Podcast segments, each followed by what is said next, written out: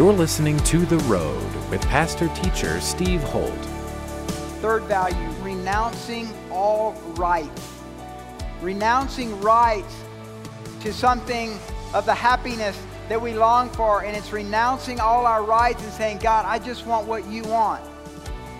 And you can't get there without first being poor in spirit, without first experiencing that poverty of spirit that you feel in other people's lives. Because here's what happens you begin to say things like, instead of, God, I want this or I want that, we say, God, what's your will?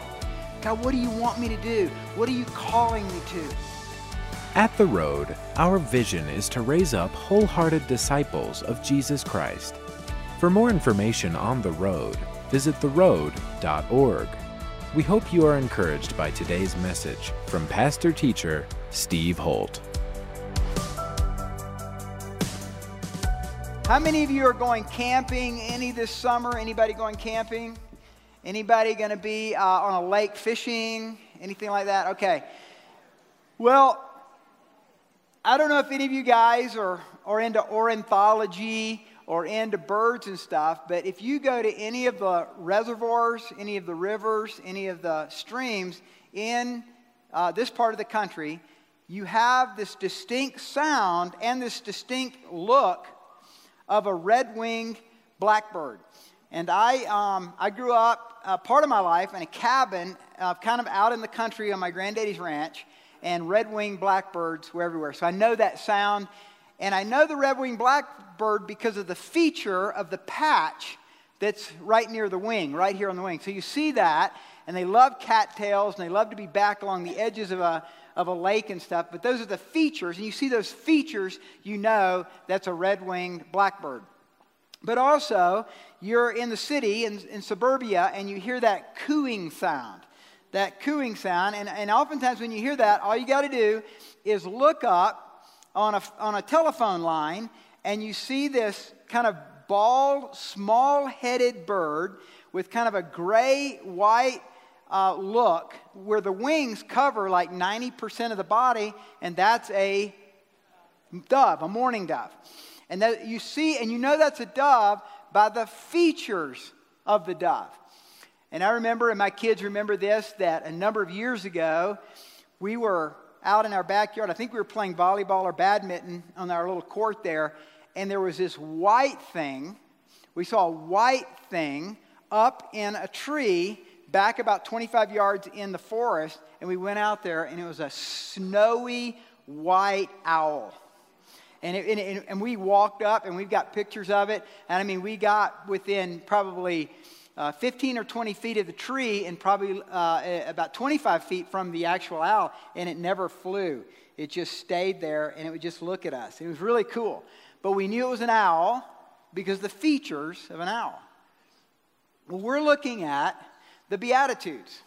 And the Beatitudes, for you that don't know or are not familiar with that term, is a term that's been given for the greatest sermon that Jesus ever gave, and many would believe the greatest message anyone has ever give, given in the history of speech making. And it's called the Sermon on the Mount, and it's in Matthew 5, 6, and 7. And we're in a series on a kingdom of God revolution. And Jesus has just started his early ministry. He's just getting started. He just got baptized. He spent 40 days and nights in the desert, um, really grappling with some issues of temptation from the devil. We covered that. Then he said, he said a very interesting thing. He said, Repent, for the kingdom of heaven is at hand. And then immediately he goes up. He goes up on this mountaintop. And many believe because Matthew, who wrote the book of Matthew, was a Jew, and his main audience was to convince Jews that Jesus was the Messiah, that the picture here is Moses going up on Mount Sinai, writing a new law, speaking of a new law, replacing the old law, which we'll come to later actually not replacing it, but fulfilling it through being the new Moses, Jesus being the new Moses. Here's what's interesting about the Beatitudes the Beatitudes give us features of what it looks like to be a Christian, to be a believer. Like the red winged blackbird, like the mourning dove, we see features And we say, well, that's a dove. Oh, that's a red winged blackbird. Well, the, the Beatitudes, the first 12 verses of Matthew chapter 5, the Sermon on the Mount, are features of what it means to be a believer. So, what does it mean? What are the features of a born again Jesus follower? Great question. For many, it's what you believe. And believing in truth is essential. It's really, really important what you believe because the scriptures say that you believe with your heart, you'll be saved. So belief is important. For God so loved the world that he gave his only begotten Son, that whoever believes in him should not perish but have everlasting life. Belief is important. James tells us, though, that demons believe and they shudder. Well, maybe it's, it's our works, it's what we do. It's, it, that's, how we, that's how we can identify ourselves as Christian by, by not just what we believe, but also what we do. Well, doing is really important. And working out our salvation with fear and trembling is really important. But then Jesus says, Hey, I saw you cast out demons and, and you preach the gospel. And he says, Get far away from me. I never knew you. So we know that belief in and of itself isn't just one of one feature, not the main feature of what it means to be a Christian. And even our works. So, what are the features? And I believe that's what we have here. What we have here, men and women, is the features as Jesus gave us of what it means to be a kingdom of God, Jesus follower. How many of you have watched American, I think it's called American Ninja Warrior? Isn't that it? Okay. Ooh, got some whoops from that. Okay, all right. Well, I've only watched it two or three times, and when I did watch it, on one particular occasion, and I don't know if they still do this because it's been on for a while, but they had these rings. So the guy is at the beginning because don't I think the challenges get harder and harder as they go. These guys are, I mean, these men and women are unbelievable how in shape they are, but but they get hard. So this what I'm about to share with you is kind of an easy one. But what I recall is there was a ring and then there was another ring, and then there was another ring, and the way they had set it up was the rings were on a line that got that had a tilt to it, so they got higher and higher, and, I, and it looked like to me, from observation, they got further apart. So do you understand what they did? Is you had your first ring was kind of was kind of the beginning point, but then you had to really get some momentum to get the next ring. Then they would swing, what I recall, swing back and forth, and then kind of pull, pull, especially on this back one. Obviously, these guys had practiced beforehand in their training. They would release the back one, then the momentum would carry them through, and they'd be able to grab the next one, and so forth and so on, right? Well, that's what the Beatitudes are like they actually build on each other. If you don't get the first ring, you can't get the second ring, you can't get the third ring. So if you start with verse 12 of Matthew 5, you say, I could never do that. Of course you can't, because you're, you're, you're well ahead of the process of what God has to do in our lives to give us the happiness and joy we're really searching for. So turn in your Bibles to Matthew chapter 5, if you have your Bible with you. And we've already been in the Beatitudes for a while, so I'm going to do a review really quick. Because verse 3 is the beginning of these blessed, these blessed challenges, and I call them kingdom values. Many of you are taking notes. Write down eight kingdom values. Eight kingdom values. These are kingdom values. These are values of the kingdom of God that God wants us to experience. And then he starts off with makarios in the Greek, or beatus in the Latin, blessed, which means everlasting, ever increasing, ever deepening happiness. Raise your hand if you'd like to be happy at least sometime in this life. All right, these are for you then. Okay, so this is the first ring. If you don't get the first ring, you can't get the second ring, you can't get the third ring. Matter of fact, look down at verse 12. where it talks about rejoice exceedingly glad for great is your reward in heaven for so they persecuted the prophet who wants persecution nobody wants persecution and guess what you wouldn't even be able to handle persecution at any high uh, level in your own life unless we get the first beatitude right so look at verse 3 verse 3 says blessed are the poor in spirit for theirs is the kingdom of heaven so, we talked about a couple weeks ago that the first value is need for God. It's being poor in spirit. It's you understanding the poverty of your own spiritual life, that you do not have what it takes. You do not have the capacity to walk in the Spirit. You do not have capacity to spend time in God's Word and see your faith strengthen, the very declaration we just made. You can't do it. So you have to surrender. Men and women, you have to surrender your capacity, your self sufficiency, your own personal talents and power to the Lord. And then he says, then you get all of the kingdom of heaven.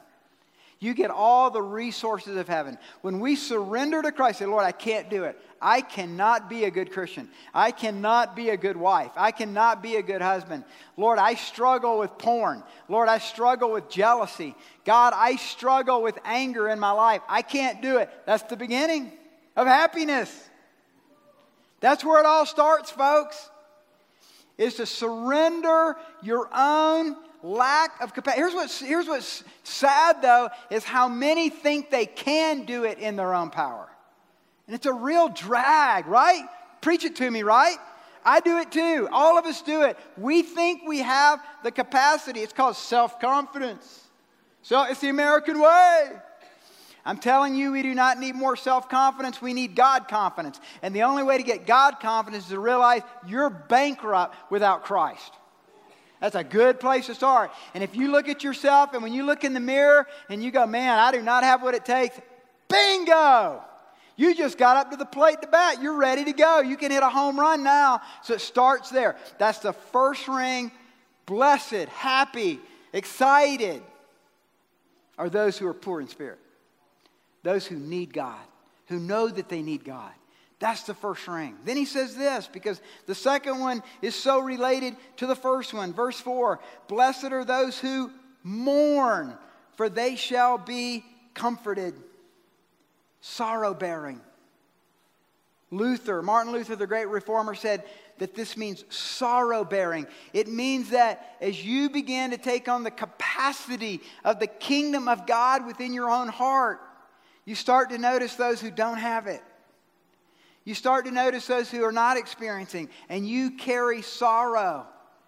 Church, it's not bad to carry sorrow. Sorrow bearing is a part of the kingdom. Jesus mourned over Jerusalem. Jesus wept when Lazarus died. Sorrow bearing is that as we become more open to the kingdom of heaven in our lives, our hearts begin to be burdened for those that have not experienced the kingdom of God in their lives. You see, it's the opposite of religion. You see, what religion does is it begins to, it begins to convince you that you're superior from everybody else. Well, I've got the Lord, or I can't believe they said that, or I can't believe that person acts like that. Versus becoming a kingdom person. A kingdom person is not religious. A kingdom person has a relationship with God and is sorrow bearing because we're, we're, we're, we're poor in spirit. And you begin to realize, man, I couldn't have done that without God. I want my sister to know the Lord. I want my dad to know the Lord. I want my neighbor to know the Lord. So you become, by, by, by fiat, it becomes a part of the natural progression we sometimes have to carry the sorrow. We bear the sorrow of those who are not experiencing Christ in their lives. Blessed are the poor in spirit, for theirs is the kingdom of heaven. Blessed are those who mourn, for they shall be comforted. Blessed are the meek, for they shall inherit the earth. Third value, renouncing all rights. Renouncing rights to something of the happiness that we long for, and it's renouncing all our rights and saying, God, I just want what you want. And you can't get there without first being poor in spirit, without first experiencing that poverty of spirit that you feel in other people's lives. Because here's what happens you begin to say things like, instead of, God, I want this or I want that, we say, God, what's your will? God, what do you want me to do? What are you calling me to? Where do you want me to live, Lord? What job do you want me to take, Lord? God, I just want to be in the center of your will. Man, I, I, God, I don't want me. I've had enough of me. I remember when the Lord said to me, Steve, I know what you can do. Let me show you what I can do. Man, that's awesome. It's awesome when you realize what God can do is way better than what you can do. All He needs is somebody of poverty and spirit so He can do it. And so He's looking for us to renounce our rights and our plans. Many of you in this room are going to move in the years ahead. You know, it, we're a very mobile country now. And you'll be making choices about jobs and houses and locations. Some of you will be thinking about maybe moving back to where your parents are because you've got aging parents. All those kind of things are going to be questions that many of us grapple with. And the, and the, and the answer to those kind of situations and the, and the quest of our souls is to ask the question God, where do you want me to be? Okay, I may want to be here, but Lord, where do you want me to be? And I want to be where you want me to be because I'm blessed. How many want to be blessed? Yeah, I mean, I want to be happy. And he's saying, You're blessed if you're meek. And you're meek is it, meaning that you're renouncing your rights. Christ only gave this character quality to himself. He said, I am meek. Because Christ was the one who humbled himself, came to the earth, and only wanted what the Father wanted in his life. And so it is for us. Man, it's awesome when you know you're in the center of God's will. And it is miserable when you're, when you're debating about that. You want to be miserable? Let me just tell you the key to being miserable. The key to being miserable is just keep doing what you want to do, never talk to God about it, and just see where you end up. It's great job security for me because then you come to us and you say, I want to know God's will. I don't know God's will, and we'll, we'll try to help you. I'm here because most of us are all messed up, right?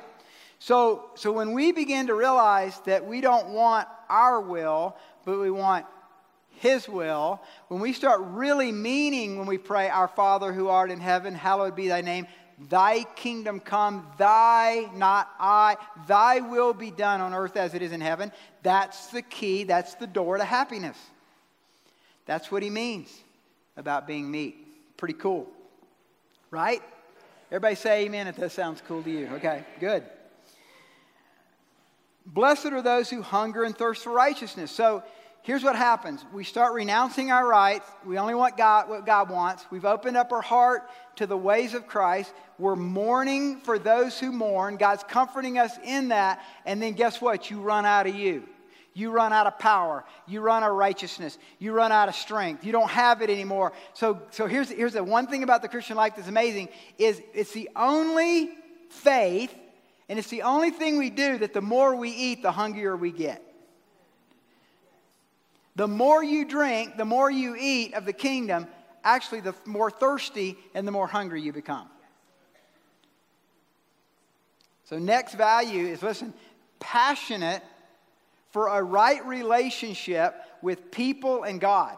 Passion for a right relationship with God and people. Passion for a right relationship. That's what righteousness means. It means right relationships. And, and when we start getting involved with people, do you, are, any, you guys have any trouble with relationships? Huh? Man, if you're not having some problems in relationships, you're not risking enough. Let me just tell you, man, you start getting involved with relationships, they're, they're, they're messy. And, you, and that's the reason we, we love our covenant of harmony around here, you that follow it. Is that we get, we follow Matthew 18, we talk about it, we go through the issues, we work it out, right? Right? Because in most of the churches, all you do is run. You just run to the next church. As soon as you have a problem, you cut and run. You cut and run. I know, I've been doing this for a while. Because it's made up of people. And people are weird. and families are weird. Every family in this room is weird. So if you say, I got a weird family, they say, Amen. I mean, hey, how weird is yours? I can tell you some stories about mine. Nobody's got a perfect family, nobody's got the perfect marriage. And, and, and actually, the more you get involved, then the stickier it becomes. Like I was on a phone call this morning with someone who's, who's got some struggles in their, in their family and stuff. And I, and I don't know if this is good advice or not. I'll give it to you, and you can tell me that was dumb advice. I don't care because I'm weird, all right? So I'm, yeah, I swim in the ocean of weirdness with all of you. But it was a situation with a death in the family, and I shared that I, we'd had a bunch of deaths in our family on my cousin's side. And I just, you know, I've chosen because I am so not around, they, they live in the southern states to not be involved in stuff. So I hear stuff, okay, you hear what I'm saying? I hear their squabbles here and there. I don't want to be involved in it. I don't care because, from my perspective, all I remember is fond memories. I have fond memories of doing fun stuff with my family. I want to keep it that way. There, nobody's asking my advice, and I ain't giving it because I would screw it up anyway. Because I say, why don't you guys reconcile? And they go, well, you can't believe what happened 27 years ago at the family reunion. You know, I, I, had, I had a catfish I was bringing in. And Larry stole my rod and he brought it in. He told everybody that he, I mean, I don't know, it's stupid stuff. I don't care, you know? And so, guys, listen, man, stay in your lane. Man, stay in your lane. Just say, say to your neighbor, stay in your lane. Just stay in your lane, man. It's, it's a mess out there. And you know, I got enough to worry about with me. I mean, I look in the mirror and I say, hey, you're beloved. You're loved by God. You're cherished by God. I say to myself. And then I walk right out and I'm in it because I'm messed up, right? So when he talks about hungering and thirsting for righteousness, I think what Jesus is reminding us of is that you dry up. You know, when you hunger and thirst for righteousness and you, then you start giving and you start working, man, you're going to get slapped around a little bit. Man, you're going to get nailed. You're going to get hammered. And you can't not keep trying in those relationships that God's called you to in your lane. That's why I don't have a lot of capacity for outside of my lane. And, and, and that's the reason I, sometimes I can't get involved with tons of people in the church because I've got to stay in my lane because at the end of the day, I'm married to Liz and I've got my kids, and I've got to work on that. I've got to make that a priority in my life. And when I make that a priority in my life, I'm joyful, I'm happy, and then there's more of me to give to others. Does that make sense? So, so hungering and thirsting for righteousness is that when we hunger and thirst for right relationships, you're going to get ripped off. You're going to have things happen that hurt and it's painful. And so you go back to God and say, God, I don't, I don't trust my righteousness. I don't have any more righteousness. I need your righteousness. So, hungering and thirst for righteousness means you've dried up your capacity you don't have it anymore, and you come back to Him and you hunger for it. You open God's Word. Men and women, be in God's Word, reading God's Word, even when it's boring, even when you don't feel like it, but you read it and you worship the Lord and you, and you, and you get on your face sometimes before Him and you cry out for His righteousness. Man, He's going to give it to you. There's always more from that well. That well never dries up. That well never dries up of His his righteousness toward you. And if you'll cry out for it, he'll fill you up again. And then you'll use it up again, and then he'll fill you up again. Amen. Blessed, verse 7 Blessed are the merciful, for they shall obtain mercy. Dietrich Bonhoeffer, the great Lutheran pastor who was killed by Hitler, said this about this kingdom value. As if their own needs and their own distresses are not enough, they take upon themselves the distress and humiliation and sin of others. They have an irresistible love for the downtrodden, the sick, the wretched, the wronged, the outcast, and all who are tortured with anxiety. They go out and they seek all who are enmeshed in the toils of sin and guilt. When he speaks of being merciful, he speaks of compassion here, church. That we would be a compassionate people instead of a judgmental people. The church today, for many outside the church, see us as judgmental. We, we, we, we, tend to, we tend to have these standards of rightness that we lay upon others that caused them to feel judged. And yet, even, Je- even Jesus said, I didn't come to judge the earth. He speaks of us being a compassionate people.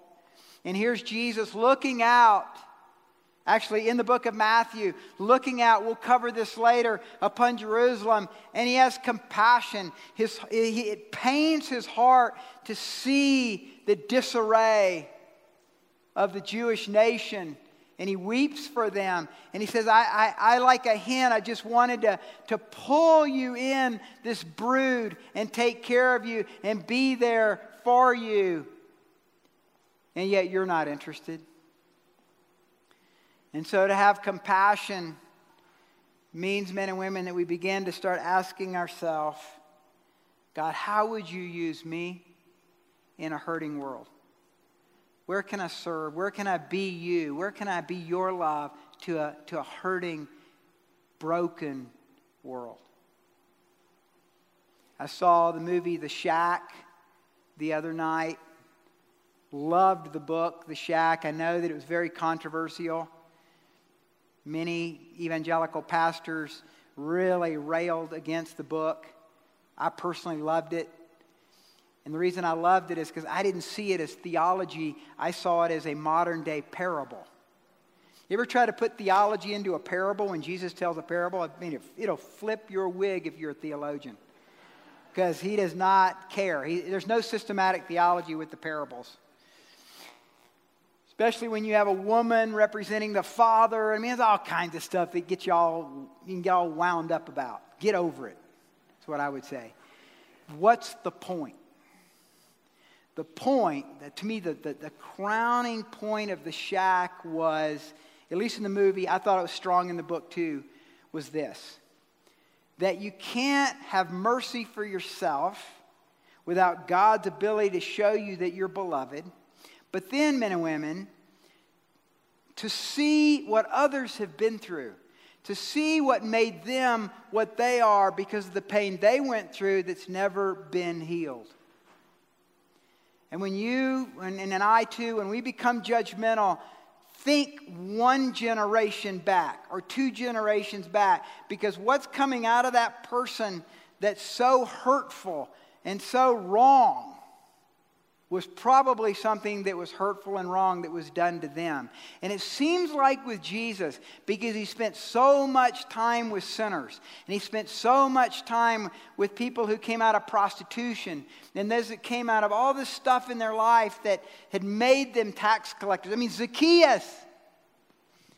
Zacchaeus up in a tree. The greatest thing Jesus could have done at that time was to go to his house. That was the, that was the most significant sign of honor that Jesus could have given anyone. And there's thousands all along the side of the road. Everybody would love to have Jesus at their house. He picks Zacchaeus. He's the chief of tax collectors. He's a swindler. He works for the Romans. He's, if Vince was here, Vince, he's a mafioso. Okay? He, who knows? He may have killed people to get payments. We don't know. But Jesus comes to his house and something happened. Jesus never preaches a sermon there. But something happens in Zacchaeus and he's willing to pay back everyone four times what he had swindled them out of because he truly repents. Because I believe he felt the goodness of the Lord.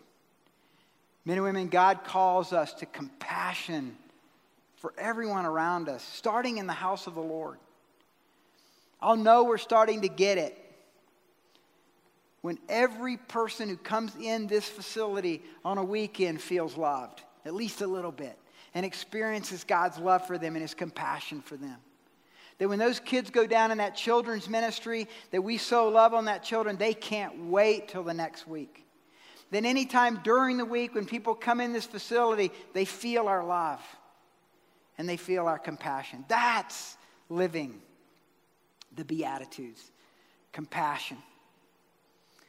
And then lastly, for today, verse 8 Blessed are the pure in heart, for they shall see God. Wholehearted. The value of being wholehearted, the pure in heart. Shall see God. You guys remember the story of Saul and David? So, Saul, who's got all the equipment and all of the personality that goes with being this cool guy, he's taller than everybody else, he's, he's more handsome than anybody else in the land. It appears that he probably came from wealth and he's the first king, but he continually disobeys God. There's a problem in his heart, and David comes along never looking for a kingship, never looking for a crown, never desiring to be a warrior. All he is is a shepherd in a field, but he's pure in heart. He's wholehearted. And so the Lord turns his eyes from Saul and he sees David and raises up David at 13 years old to be the king of Israel. Here's what that says to me it says to me, men and women, that as we become more and more pure in heart, as we become more wholehearted to the Lord, we will see God.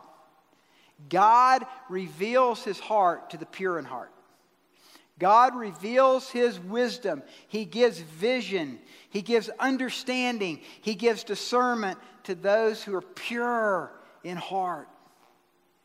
As a worshiper and a warrior, worshiping him making that a priority of your life is raising up Christ in your heart every day, fully pleasing to Him. Even as you see those areas, those dark places of your life, say, God, I am not going to quit. I'm all in for you. Now, turn in your Bibles to Psalm 24. I want to close with Psalm 24. A beautiful picture, a psalm of David, David the wholehearted. I've written, here's what I do, guys. Like, I'll just show you my Bible here. You can, some of you can see it. You can see it on the, um, the film that you're, the, the movie here. A generation who seeks after the presence of the Lord is what I wrote up here. And so Psalm 24 to me is a picture of the next generation, that generation that are going to be seekers, God seekers with their life. I believe it's the psalm of the wholehearted. It's the psalm of the wholehearted. The earth is the Lord's, and all its fullness, the world and those who dwell therein. For he has founded it upon the seas and established it upon the waters. Who may ascend unto the hill of the Lord, or who may stand in his holy place? He who has clean hands and a pure heart, who has not lifted up his soul to an idol, nor sworn deceitfully. You know what he's saying here? David is saying, he's saying the key to a pure heart is the marriage of our outer life and our inner life. So, you hear what I'm saying? In other words, if it's just all about our outer life, then we're missing the point of a changed heart.